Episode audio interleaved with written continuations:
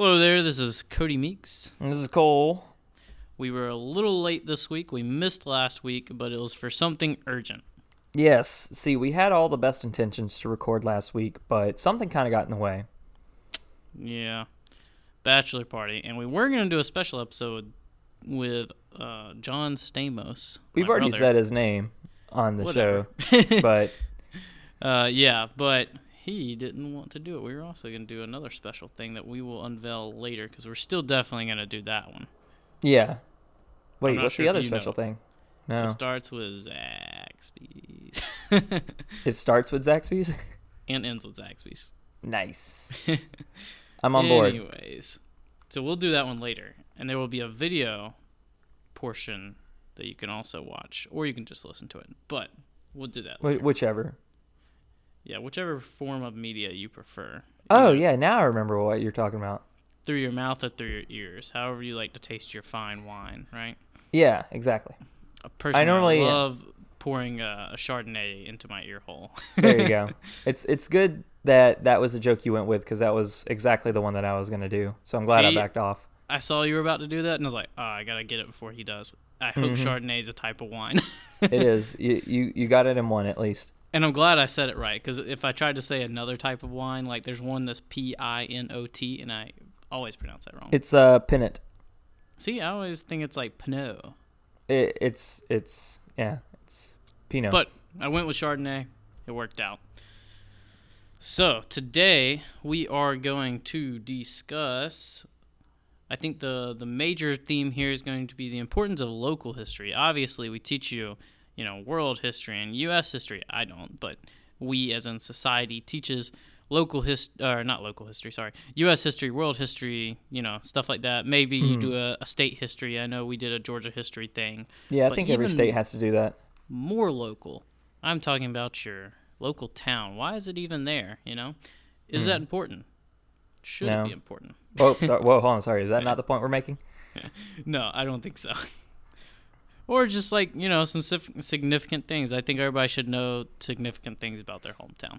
Yeah, like Some uh, cities may be easier, i.e., the bigger cities, Atlanta, blah blah blah. I'm sure there's a lot of stuff that goes there, but there can be some hidden gems in the smaller towns. mhm.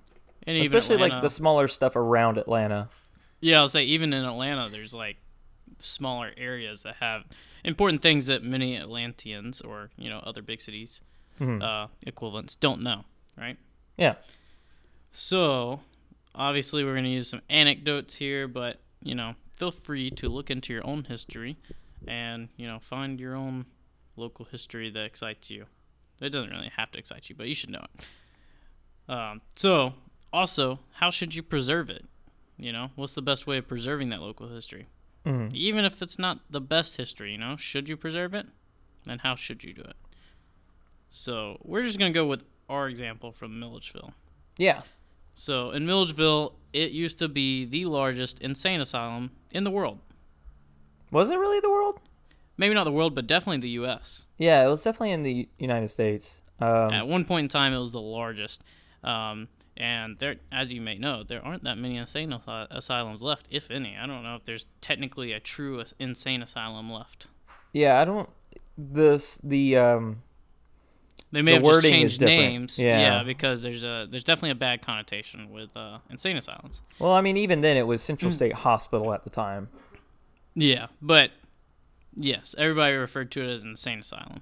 Yeah, and that's unfortunately what Milledgeville is most known for, um, or at least I would say, especially the generation before us, they've heard of that. Maybe not our generation. it, it was quite literally like a thing that like, hey, you better behave, or else we're gonna send you to Milledgeville or something like that. And like, I would be working in uh, Dahlonega and have people like tra- like coming in and like, where are you from? And I'm like, I'm from Milledgeville, and they're like, oh yeah, Are you one of the crazies? did they let you out? Like stuff like that. Um, yeah. So now nowadays, uh, a lot of the um hospital is shut down, uh, abandoned, etc. And yeah, like, do should we preserve that? Should we acknowledge that? I'm on the side of yes, but more of in the sense of like, kind of a reminder. Uh, we Yes. should remember this. Yes. Um, Maybe not I think- celebrate it, but Yeah, I don't think you necessarily have to celebrate history in order to want to preserve it. I think you Hmm. can want to preserve something just so you. I mean, that's kind of the whole point of history to learn from previous mistakes, essentially. You know, Mhm. uh, think about the ancient Greeks. You know, they had irrigation. Basically, they had canals and everything. It's like, wow, that was a really great idea. They also kind of, you know, pooped in the same water. That was a bad idea. So right? we can like cut out. we could do like half of this idea. yeah, Uh, we just don't need to commit. Yeah. Anyways, Now, so Milledgeville also um, used to be the capital of the state of Georgia. Uh, it wasn't until it was moved uh, at a later date, but it was in the path of Sherman when uh, he was going uh, when march to the sea. United States Civil War, March to sea, go to capture Savannah and such. Uh, Milledgeville was in the way and uh, was uh, largely burned down. Uh, you know, there's there's kind of a there's a decent amount to it. It's still just kind of a town out in the middle of nowhere, but like it has all this uh, stuff about it. Yeah, it has a it has a lot of history for such a small town. Um, but I think if you looked into your own town, you would find some interesting history. But so for the case of the insane asylum, you know that was uh, that was a place where people all over the state of Georgia and even different parts of the country would send their relatives who were considered, you know, somehow unfit for society just because of the way they act. You know, nowadays it might have just been, you know, bipolar. It could have just been uh, a very harsh case of anxiety. You know, they might have sent a relative out here for something like that. Or people that they didn't want to um, operate in society because they either knew something or they had something on them. Like, by and large, you know, Get rid the of hospital operated, yeah, and like the the hospital did operate with the best of intentions as much as they could, at least given their context. Like looking back, obviously the best of intentions looks a little funny now, but um, it, it became like they were the they were a they were in a centralized location, and a lot of the hospitals, air quote hospitals outside of the rim, like you know, in smaller, more rural areas, they would send a lot of their excess. Say if they were uh, you know overbooked as far as beds go, they would start sending people to Central State. And Central State largely started to not have enough money to continue operating. Uh, and of course, when you start running out of money to operate, you start cutting corners. And and once Or- it, and they had an open door pro- policy too that you could just bring people in. And So people if you who if you didn't want to deal with a relative, like I mean, nowadays you may have like um, you know homes. a relative that had a stroke or something, and you know it takes a lot of effort to take care of them. Back then, you know, you may have taken a relative just to an insane asylum to kind of drop them off. You know what I mean? Yeah, and like they would sit there and like, hey, you got to pay for this, but not a lot of people were keen to pay for it, or maybe a lot of people couldn't pay for it. So it wasn't exactly a, I'm not going to say profitable, but it wasn't a very sustainable uh, business. And as you know, years went on and staff got short, and um, board of directors changed. Uh, maybe some less savory folk were put into power, and this is when you started getting the we'll take anybody and political prisoners, etc., uh, would start, you know, showing up there too. and not so much a medical or scientific pursuit, but more of a money making. So this thing uh, was started in 1837, so a long time ago. Now, also part of the history that I know of is that they had like cotton fields and everything um, on the premises, and you know even after they abolished slavery, they would basically use these uh, patients kind of as slave labor. You know, they would spin it as, you know, they're doing manual labor that's good for their mental health or whatever. But they would make them pick cotton and then they would sell the cotton. Yeah, to try to fund the, well, the operations. Um, it was a point that I was going to make, and I completely forgot it. So I'll be back. It's all right. I'll jump in. Uh, and then also, this was the, this was that part of time where, you know, mental health was very unknown. So a lot of the strategies to battle mental health were very exper- experimental at the time. Like this was the time of lobotomies and such. Um, for reference, the first patient uh, was Tillman B. of Bibb County, who arrived in December of 1842, and then he died of what they called maniacal exhaustion before the next summer. Maniacal exhaustion. That's what this uh, article says. yeah. Uh, so I mean, it's also got kind of a dark history for the you know the early parts of mental health, which were largely experimental. Like, oh, we should shock them and see what this does. you know? Yeah. And and again, like uh, once they wired electricity to the building, yeah, they were just kind of keen on using. it Yeah, I'll say maybe not in 1847 they weren't shocking people, but yeah, but it, it definitely was um not exactly savory part of uh, Milledgeville history, nor even in medical history. And you know, by and large, we can say now that the the facility is closed and is now operating as a place for kids to go, I guess, trespass and see what's going on at a air quote haunted location. And I think I'm remembering my my point. They did have a small, like obviously, people who did not continue to um, survive their stay at the hospital, air quote hospital. Uh, they were a lot of these people were either, I mean, nameless or yeah, I think they have a large nameless graveyard. Like they they had a, a like a medium sized nameless graveyard, but there are countless like uh, I mean countless unmarked graves like all through Milledgeville, like in that in that side of Milledgeville, because like well, yeah, to be fair, a lot of them are Civil War I mean that too, uh, but soldiers. I don't know if you were talking about all the graveyards or just like the mental. No, I'm talking like literally just the people who have came and went to the uh, Central State Hospital, air quote hospital, and uh, yeah, it's kind of a real grim part of Milledgeville's history. Yeah, and, I think specifically the dark parts of the uh, kind of like the experimental stuff was more so in like 30s, 40s, and 50s, and that's like particularly when they were getting uh, out resourced. You know, Mm-hmm. Uh, I mean, it's saying here in the article that in the 50s they were they had a ratio of one you know doctor to 100 patients. Yeah, So you can imagine like if you had an unruly patient, it's like all right, give them some sedation. Next Mhm. patient.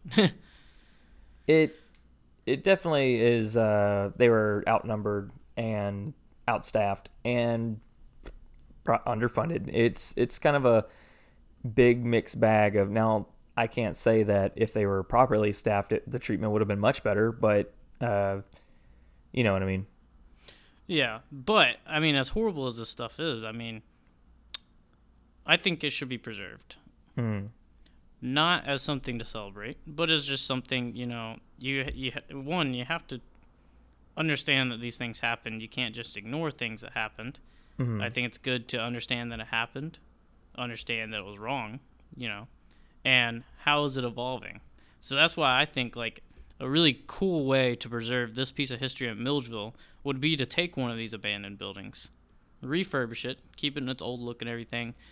If you could refurbish some of the instruments and tools they used to use, and you basically, if you had like a walk through time where it's like, oh, this is how it started, this is what people used to do, you hmm. know, this was largely experimental and, you know, treatment of people was horrible, it was wrong. And, you know, it started evolving, blah, blah, blah. And here is mental health today. This is where we stand. You know, what have we learned? What do we still want to learn? How do we treat it today? Mhm. Stuff like that, you know? Yeah, turn into like a little museum, and like you said, a walk through time, almost like the Agrirama down in uh, Tifton or whatever. Yeah, and, I just think kinda, it gives you a large respect for, you know, maybe those suffering from mental health, or it gives you a large respect of how far we've come, you know? Yeah, like I think by and large that would be the best way to do this because if folks like say if folks of Milledgeville, the people who are important and would make this kind of decision, are worried about people like trespassing on the property and like they want to keep people away from it, then probably doing this will make it a safer location. Yeah, if you make it a Um, museum, nobody's going to go to it. Yeah, I mean there you go. um, I, it might ironically be just as underfunded as it was back in the day. Start But- enforcing slave labor onto the uh, hotel guides. and like it would i think it would be interesting to do that because of the fact that um, it would force it would force someone in Milledgeville to acknowledge mental health um, and how important it is. Uh, so there might be like a a pushback against that, but alternatively, I do think that that would be a really cool idea. I don't know what would have to happen to get there, obviously, but um, Probably some sort of large grant from the state. yeah, good luck with that. Um, Yeah. But Like- I mean, I think I th- I mean, they do have like a nice like their main building is a nice like grand building. I remember we used to do Christmas parades around it. mhm. Um I mean, I think it'd make a great museum. Yeah, like it's definitely like it used to be a large and beautiful facility, um, or at least Pecan from, trees everywhere. yeah, like from records of it, um, large Still and beautiful pecan rather. trees. Yeah, there's still uh, pecan trees now. we'd always crack them open and eat them while we're uh, while we're waiting on the um, march to start. You know, Yeah, Christmas parade. Now there is um, a time, or there is also the opposite, where maybe the wrong part of history is uh, preserved, or not necessarily wrong, but just kind of uh, well, I'll just get to the point. Uh, there's also a city in uh, Georgia called Helen, and Helen is up in North Georgia, and it's a it's designed to be a like a cute little German alpine village, and in which like the the wooden buildings, the curved roofs, stuff like that, and um, Yeah, the the plaster with the exposed exposed tinder and all that. exactly, I think it was German. It could be Austrian. Well, they tout themselves as German, but uh, Yeah, they do. they're they're trying to look like a Bavarian village, etc. And and like the thing is like, oh well, Germans settled here, and here's here's our little village, and we've got beer houses and fudge and etc. And like,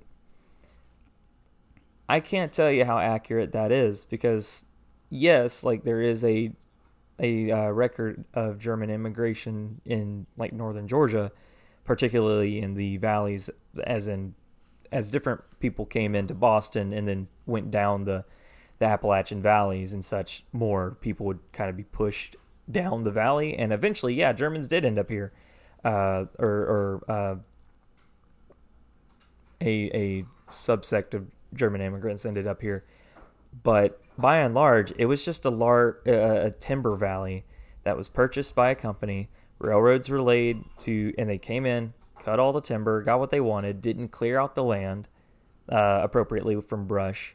They left, uh, pulled up the railroads when they left. The um, all the brush, of course, dry summers. You know, uh, caught fire. The entire valley burned, and then now you got an entire like little river valley that Completely stripped for any you resources. can't do anything with it. So the the um the timber company not really wanting to be responsible for this, they sold it pennies on the dollar uh, to the Georgia state government to do something with, and eventually somebody was like, "Oh well, we'll turn it into a little alpine village." And this was in like the nine like the 1900s, literally the 20th century when this was decided. So it's like, and it's a tourist trap. Like it's not really a like is it a place that a lot of like people go and air quote celebrate German culture by drinking stupid amounts of beer and stuff like that? Yeah, but now it's kind of more of a they all that money is not used to really improve on the city. There's no there are no street lights in this town. Um, it tends to attract kind of folk who kind of come in and again get rowdy because of all the beer and such and there's property damage and stuff and the the town hasn't because of their wanting to hold on to this traditional air quote traditional air quote German village uh, aesthetic they there's no real remodeling done. There it's it's Yeah, because it's it's probably like in a covenant if you would or you know have your business somewhere within this limit, you probably are forced to do that aesthetic, yeah and, and, it probably costs more. Yeah. Now, uh, now, am I saying like we should abandon the German aesthetic to move forward? No, like, but I think like something could be done to like update it because there's really not a lot to do in Helen. Like, you can tube in the river, you can drink a lot. Walk down the main strip, get some fudge. Yeah, walk down the main strip, go t- to countless shit shops of just like gaudy T-shirts and stuff back and Just forth. peruse through the uh, tourist trap shops. and then that's about it. I mean, like you can leave Helen and go like hiking and nearby. go check like go to Brasstown Bald, go check that out, and go to the various towns nearby. But to be honest, there's really not a whole lot to do in that town, and you know, it's like we could improve on it to kind of make it to where it's less seasonal.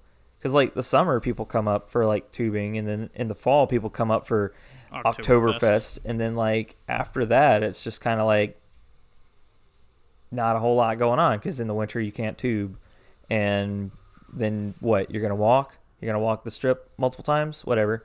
It's a cool town to go in and like do nothing at, but you Yeah. have to acknowledge that you're gonna go in and like like our families would go up and get like a little duplex thing, and we would hang out and like start fires and play board games and stuff like that, and that was fun. Like, don't get me wrong, that was absolutely fun.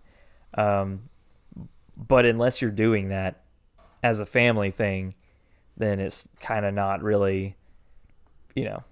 Um, Yeah, I was about to say it's uh it does I, I can't lie, it holds a nostalgic place for me. We did go there a lot and I, I did enjoy it very much as a kid.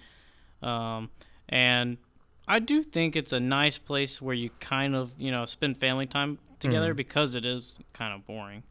Uh, after the but when you're a kid it's kind of you're in amazement because you're like oh it's a little german town that's cool but as you get older you realize it's just a, a tourist trap yeah, and, and, I, and I do think it's very much the case of like it's not preserving history at all. It's more like where you're sweeping history under the rug and giving us cover.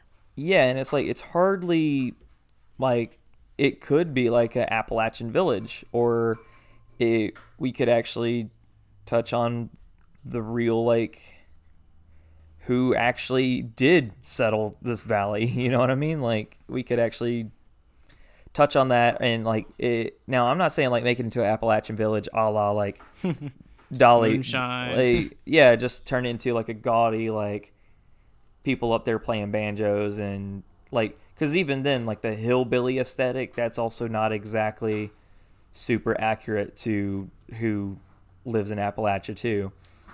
But Yeah, I'll say Dahlonega. I mean, it's it's pretty cool, and it's I would say it's pretty accurate. There was a mini gold rush there, yeah, but man, they cling on to that gold rush hard though. they do because if they because if they don't hold on to that, we have to acknowledge the the questionable actions made by people to move a certain other people off of the property so that other people could live here.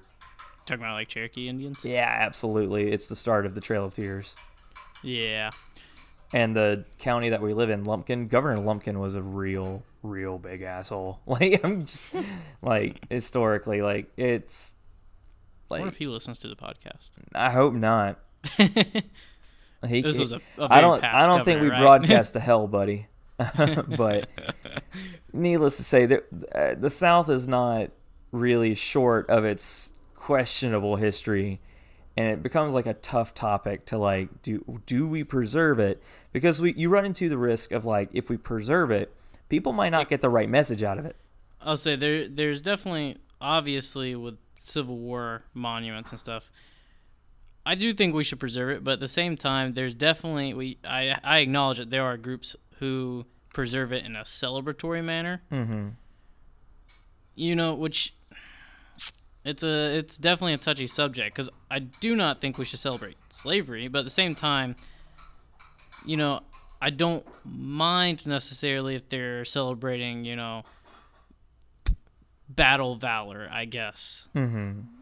And that even still sounds kind of wrong if you say it, you know, uh, it could be taken the wrong way. Yeah.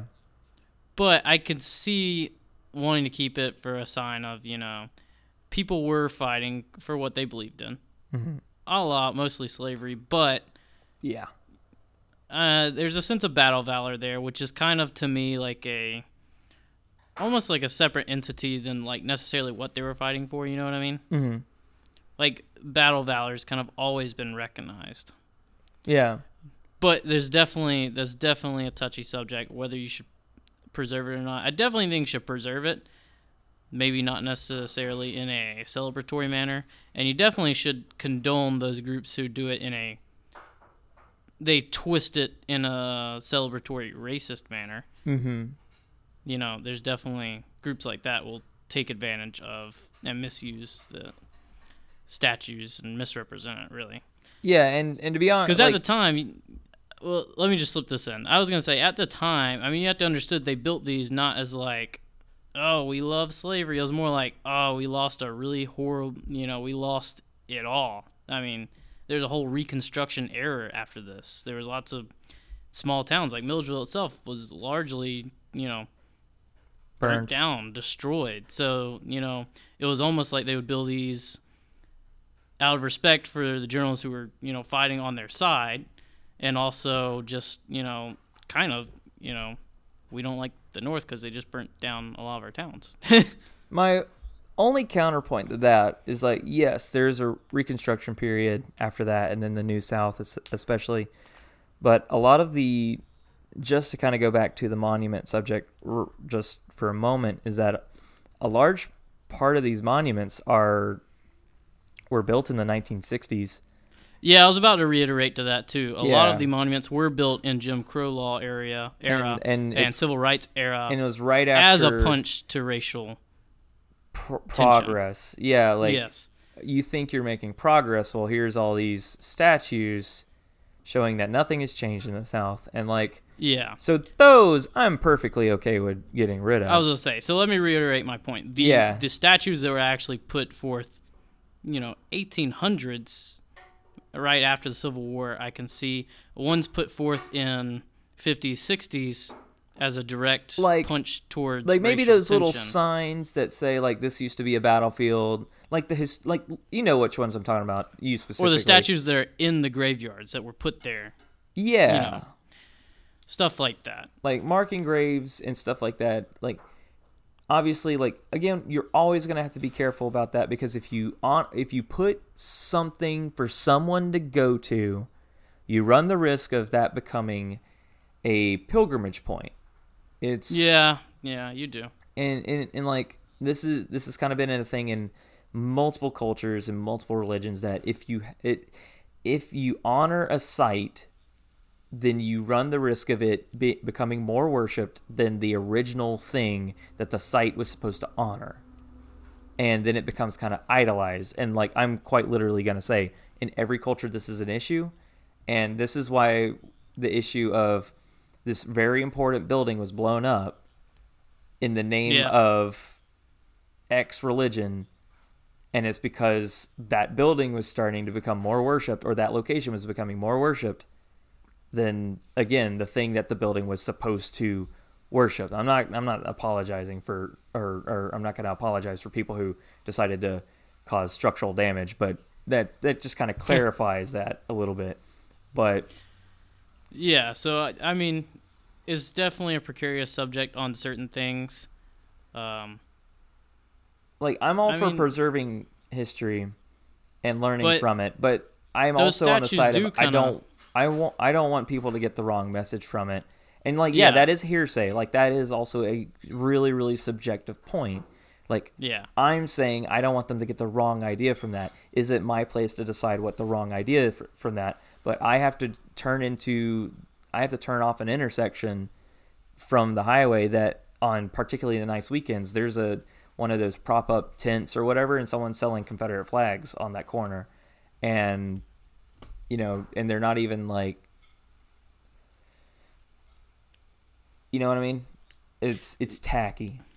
yeah. I mean, and, and I think a lot of people don't realize that the uh, that typical flag that you see was not the Confederate flag. That was a yeah, battle it's the flag. it's the Virginia battle flag. yeah. Like Um, but I mean, I can see those definitely. There's certain things like the statues in built in the 50s and 60s. I think those are similar to what we were talking about with Helen. That's not necessarily preserving history. it, That's yeah, kind of like covering it up with what you want it to be. yeah, you were you're painting and preserving a different side of history, or not necessarily a different side of history, but like one specific part of it, and you're kind of capitalizing it to send a message. And Yeah. and like uh, the movement to take those down and move them to like a museum in Arkansas or whatever the hell ever. um, yeah, sure, that's fine. Because then you got. I was about to say that's. I was to say that's one thing that I think would be a pretty compromising idea. Is there's obviously a lot of people who don't like these statues. There's obviously a lot of people who really like them. Do I think we should necessarily destroy them? Uh, and I'm speaking more towards the uh, the older ones, but uh, maybe some of the ones in the 50s and 60s too. Sure, whatever. But yes, put them in a centralized museum. Then people who want to see them go see them, yeah, and the people who don't want to see them don't have to go see them. yeah, and and you know what? That's perfectly fine. I guess. Uh, And I do think it's important not to forget history completely. You never want to do that. Now, I'm not saying that the people who want the statues taken down are arguing for that. I think they very well want to preserve history, but they want to preserve, you know, their side of history as well. Yeah, because again, a large part of the history that it's it's it's kind of the the versus type, like history versus history. It's like when you Yeah. when you look at the the a lot of the crowd that was celebrated for the statues and such, um, by and large, were erasing the history of those that they oppressed. So by by the oppression, a lot of that history was lost. So it's not necessarily a preservation of history, it's more of a reclamation or a reclaiming, that sounds more of a real word, of their history or a uh, celebration of a current culture based off of building on what was lost.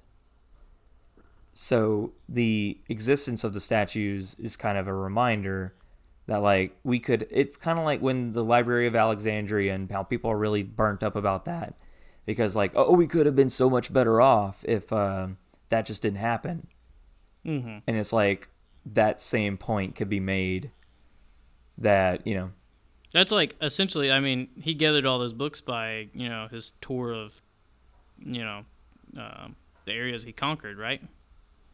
what's that The Library of Alexandria. Mhm. Wasn't that kind of you know that was created by his tour through all the areas he conquered, right?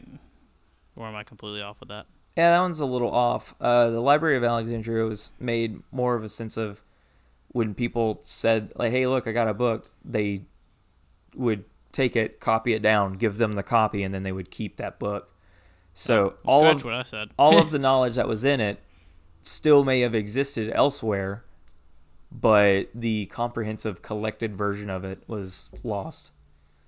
Um, Yeah. And it's kind of hard to find knowledge if it's not really compiled in one location or an easily operable location. Um, see the internet. Uh, so, I was I was gonna say, um, so circling back around, and this is kind of like you know obviously this topic's a little bit bleak, so I'm gonna circle back around to a kind of a different note on the topic, but you know we talked about you know we think with for the example of Milledgeville they should make the asylum into a museum. mhm. Now, what are some other ways you think you could preserve local history? And one of the ideas I actually had come up with was like when I was driving around Raleigh, I ended up in this uh, kind of like a weird area I had not noticed before. It was even though it's it's in the middle of this area that I go around all the time. I've just never been over there, right? And they have a bunch of really cool old buildings, and I was like trying to figure out what the heck it was and what it is because it totally looks like something they built a long time ago that has been you know repurposed now. But you know they didn't really have that many historical reference signs or whatever. Um, but it's like you know how i mean this little area i don't think many people in the area know about it. Mhm. yet they circle around it all day long right?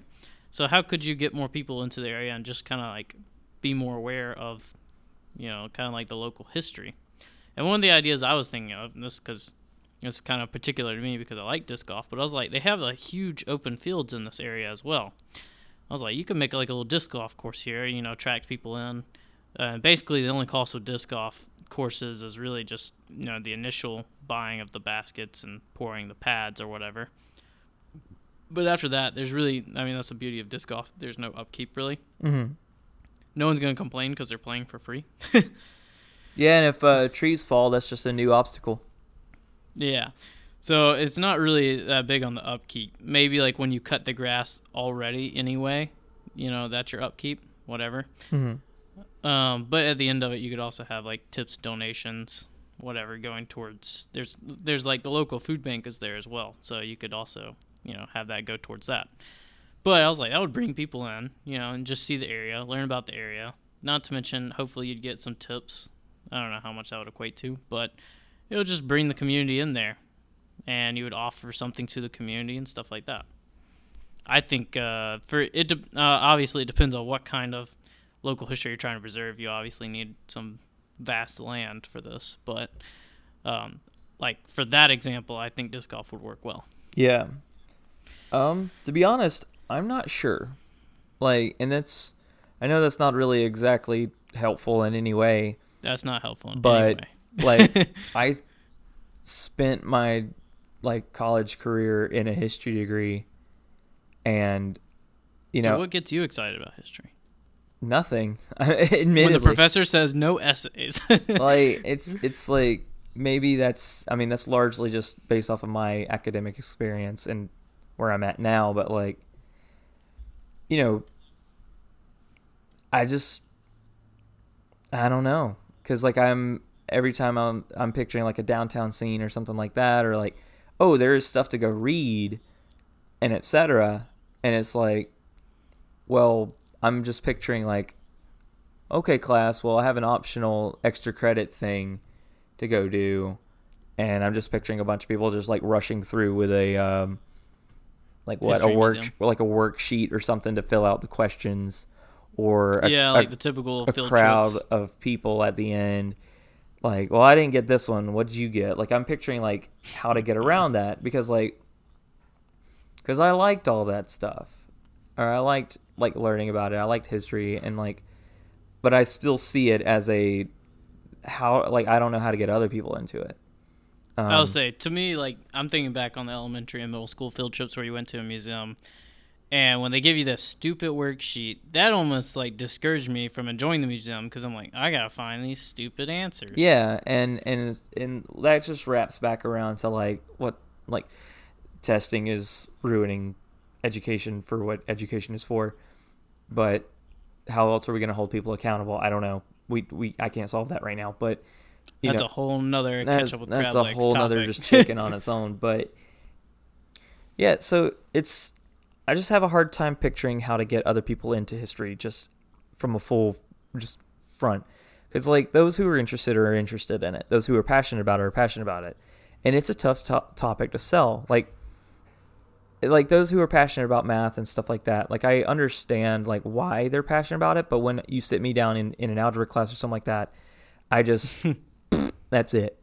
And Yeah. so it's kind of like if you if there are people you so what you got to do to get people interested in it is find an angle that they like. And like the only thing that i really liked about history to start was, was the history of firearms. And that's the only reason why i did it. If you and- could relate every town to firearms, And- mm, that'd be cool. and like that was my leg in. And a lot of reason why i like the history of appalachia is because it's a very like geographical and geological history and those things i like as well. Like i like maps and turns out history's got a, got a load of them you know?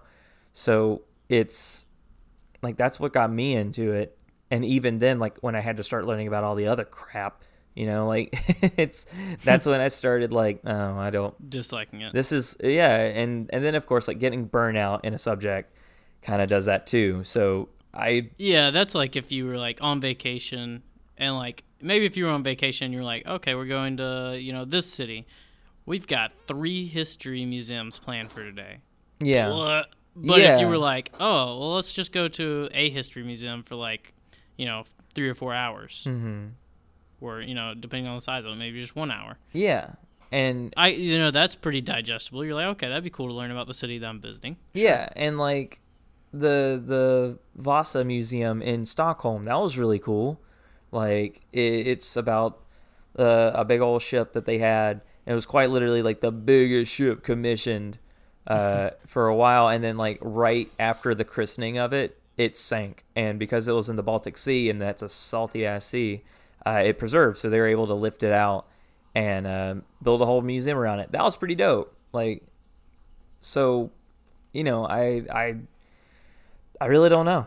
Like That's why I was kind of thinking the disc golf thing. You're like, indirectly pulling them in. It's like, oh, they're coming in for disc golf. Mhm. What else happens to be on the little bulletin board showing you the map? Yeah. Oh, also like a little piece about the you know this area, why it's uh, why it's even here, Yeah. why it's significant. Um, I don't know, just uh, little stuff like that, or maybe like uh,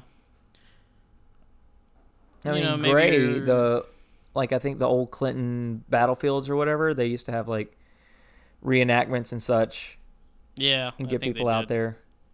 But if you ask me why Haddock's there, I can tell you. um, actually, I actually do know. Actually, Really? yeah, it was uh, you know antebellum period. There was a really rich person who owned pretty much Haddock. hmm um, and you know land and you know uh, money got passed down until one day uh, a daughter got it and she donated a lot of land one to like a you know fire department a post office basically to make it a city if you can call it a city Yeah. she a lot of the land is still under their name Mhm. and she owns trisha ann 1 and trisha ann 2 both antique shops Oh, of course. which makes up half of the commerce in It- the town. it does. so, uh, I mean, you know, that one's not very stupendous uh, history, and that would definitely be a quick museum if you made one. Yeah, for real. but um, you know, it's it's interesting to know. Yeah, I mean, like it gives context, and context tends to make things more interesting. Yeah.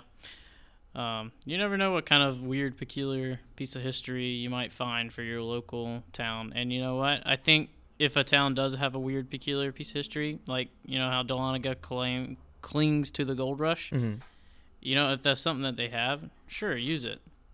Everybody in Georgia knows that Dahlonega has a mini gold rush there. Yeah. Had a mini gold rush there. So I mean, uh, I guess that's pretty effective, and I guess just like a lot of the commerce in Dahlonega also shows that off, and I think that's something you could do. Like if you own a restaurant downtown, you could have a menu item that's like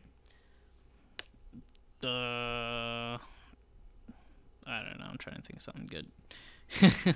I mean, I can go ahead and beat you to it. They already have them. Uh, like, I'm pretty sure, like even the the the Hoka Hoga, like the um,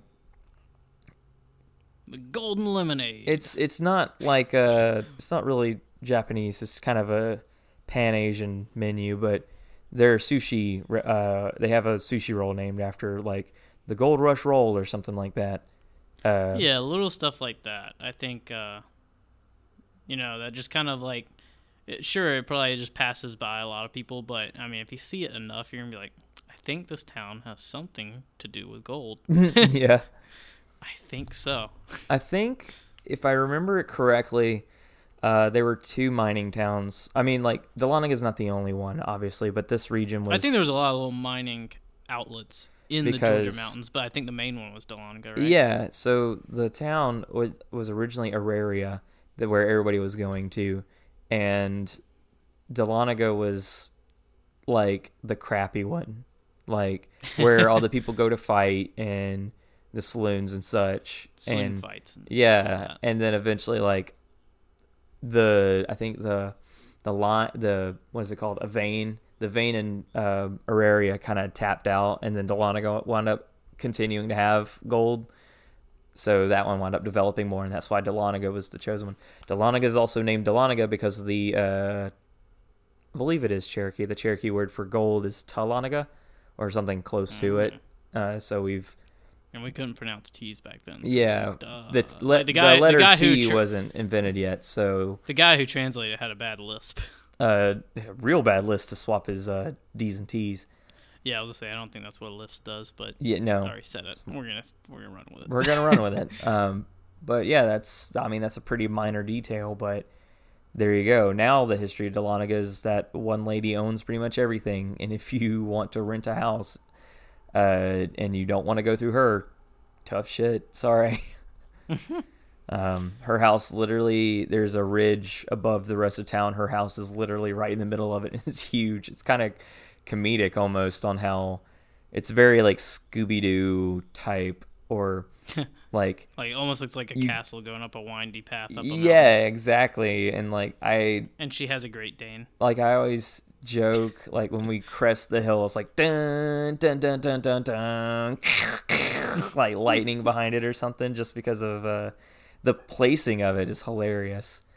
Um, but You know what else I think works pretty good? what?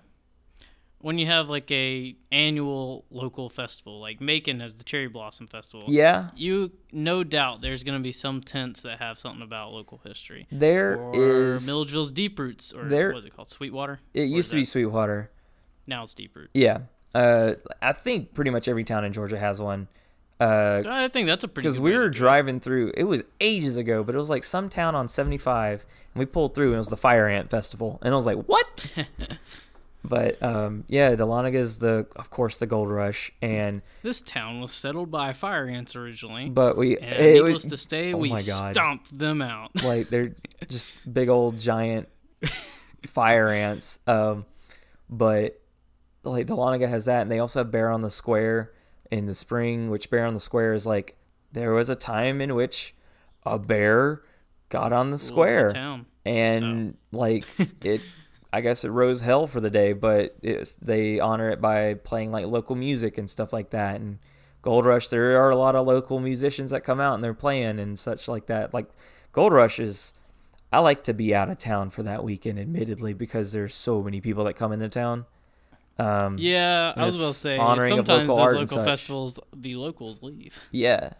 like But it depends. I think uh, Sweetwater is mostly locals, yeah um and G- uh, I think it's good. I think it worked well from Milledgeville because a lot of GCNSU students end up going and getting involved, and of course they don't necessarily know Milledgeville's Mm-hmm. local history because a lot of them are from Atlanta. Well, also the local history type stuff, or like those festivals. Like I like to get out of town because there's not a whole lot of exit strategies in Dahlonega. Milledgeville, however, you got a few, and Yeah, you just Mm, yeah, avoid downtown. and like Macon also. Like you just avoid that in Dahlonega. That's kind of a different story. Um, like one of the people I used to live with, uh, her house was on a road that was blocked off by the one road that was shut off, and she Mm. had a hard time going to work that day because like she had to get out of town.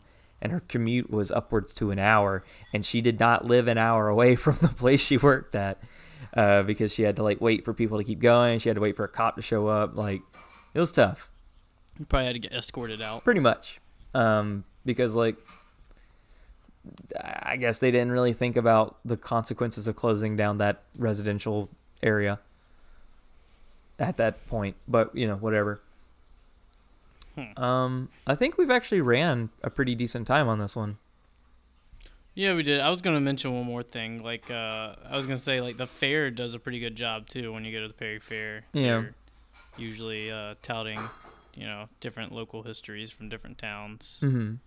through like the 4-H and FFA sections. Yeah, actually, we walked through that last time we were there, and that was actually pretty interesting because, like, uh, they had like a little project thing that was like, "What is this county known for? What is this county known for?" And I was like, "Okay, that's interesting." Like the what each county was known for exporting, and stu- such like that.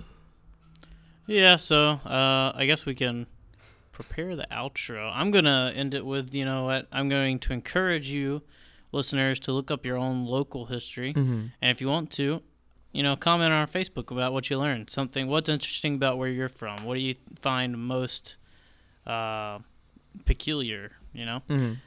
Uh, I'm also going to leave another book suggestion. You can always uh, use Audible using our tag, and that'll support us, and it won't cost you anything extra to support us. Uh, but you do the free trial, and if you want to keep it, you keep going with it. Um, and maybe you can find the book called But for the Grace of God The Inside Story of the World's Largest Insane Asylum, uh, written by Dr. Peter G. Cranford, uh, the chief clinical psychologist at the, hi- uh, at the hospital in 1952. And that's if, if you want to learn a little bit more about the insane asylum in Milledgeville for yourself. Huh, did you say "but for the grace of God"? That's what it starts with. I'm pretty sure I I used to own that book. I think because uh no, you should donate it to a listener because I if um, you still have it. I doubt it, but I think I used it for um, a paper that I wrote a while back, and um, I use it as a reference. So that Yeah. So comes full circle. recommended by a historian. Yeah, well, historian by ti- uh, uh, title alone, I guess. By degree. By degree, yeah. On paper, historian, not much in practice. Still recommended, and it was. It was I imagine it, maybe it was recommended by one of your professors at one time. Why'd you pick up the book? I had to Just write. A, I was writing a paper. like, I mean, I chose to write about Milledgeville, but uh, oh, speaking of which, I was gonna add in one last thing. So there's an antique shop that it moved. It was the one next to Ace Hardware downtown, and now it moved to the one like now it's right across from the Brick, I think. mhm. Um, so when you first walk in there, that first section on the right is kind of like a little section on the uh, on the insane asylum in Milledgeville, and they actually have like a like an old straitjacket on a mannequin. oh, thing. cool. looks pretty tight. I'm not gonna lie, Yeah. like literally tight. Oh, I mean, yeah. I imagine. Uh, so that's what I'm signing off with. Do you have anything? Also, well, well uh, before you get to yours, don't don't rush me, okay? Okay. Uh, so also, if you have any suggestions for a you know taste test tournament, or it doesn't even necessarily have to be taste, it could just be some tournament. But I'm kind of leaning towards taste test tournament. Mhm. Anything you'd like to see? Uh, personally, I'd like to veer away from having differing flavors because you know that can be opinionated whether I like this flavor versus this flavor. It does make but it tough. maybe something of all the same flavor and see which one does it better. Mhm.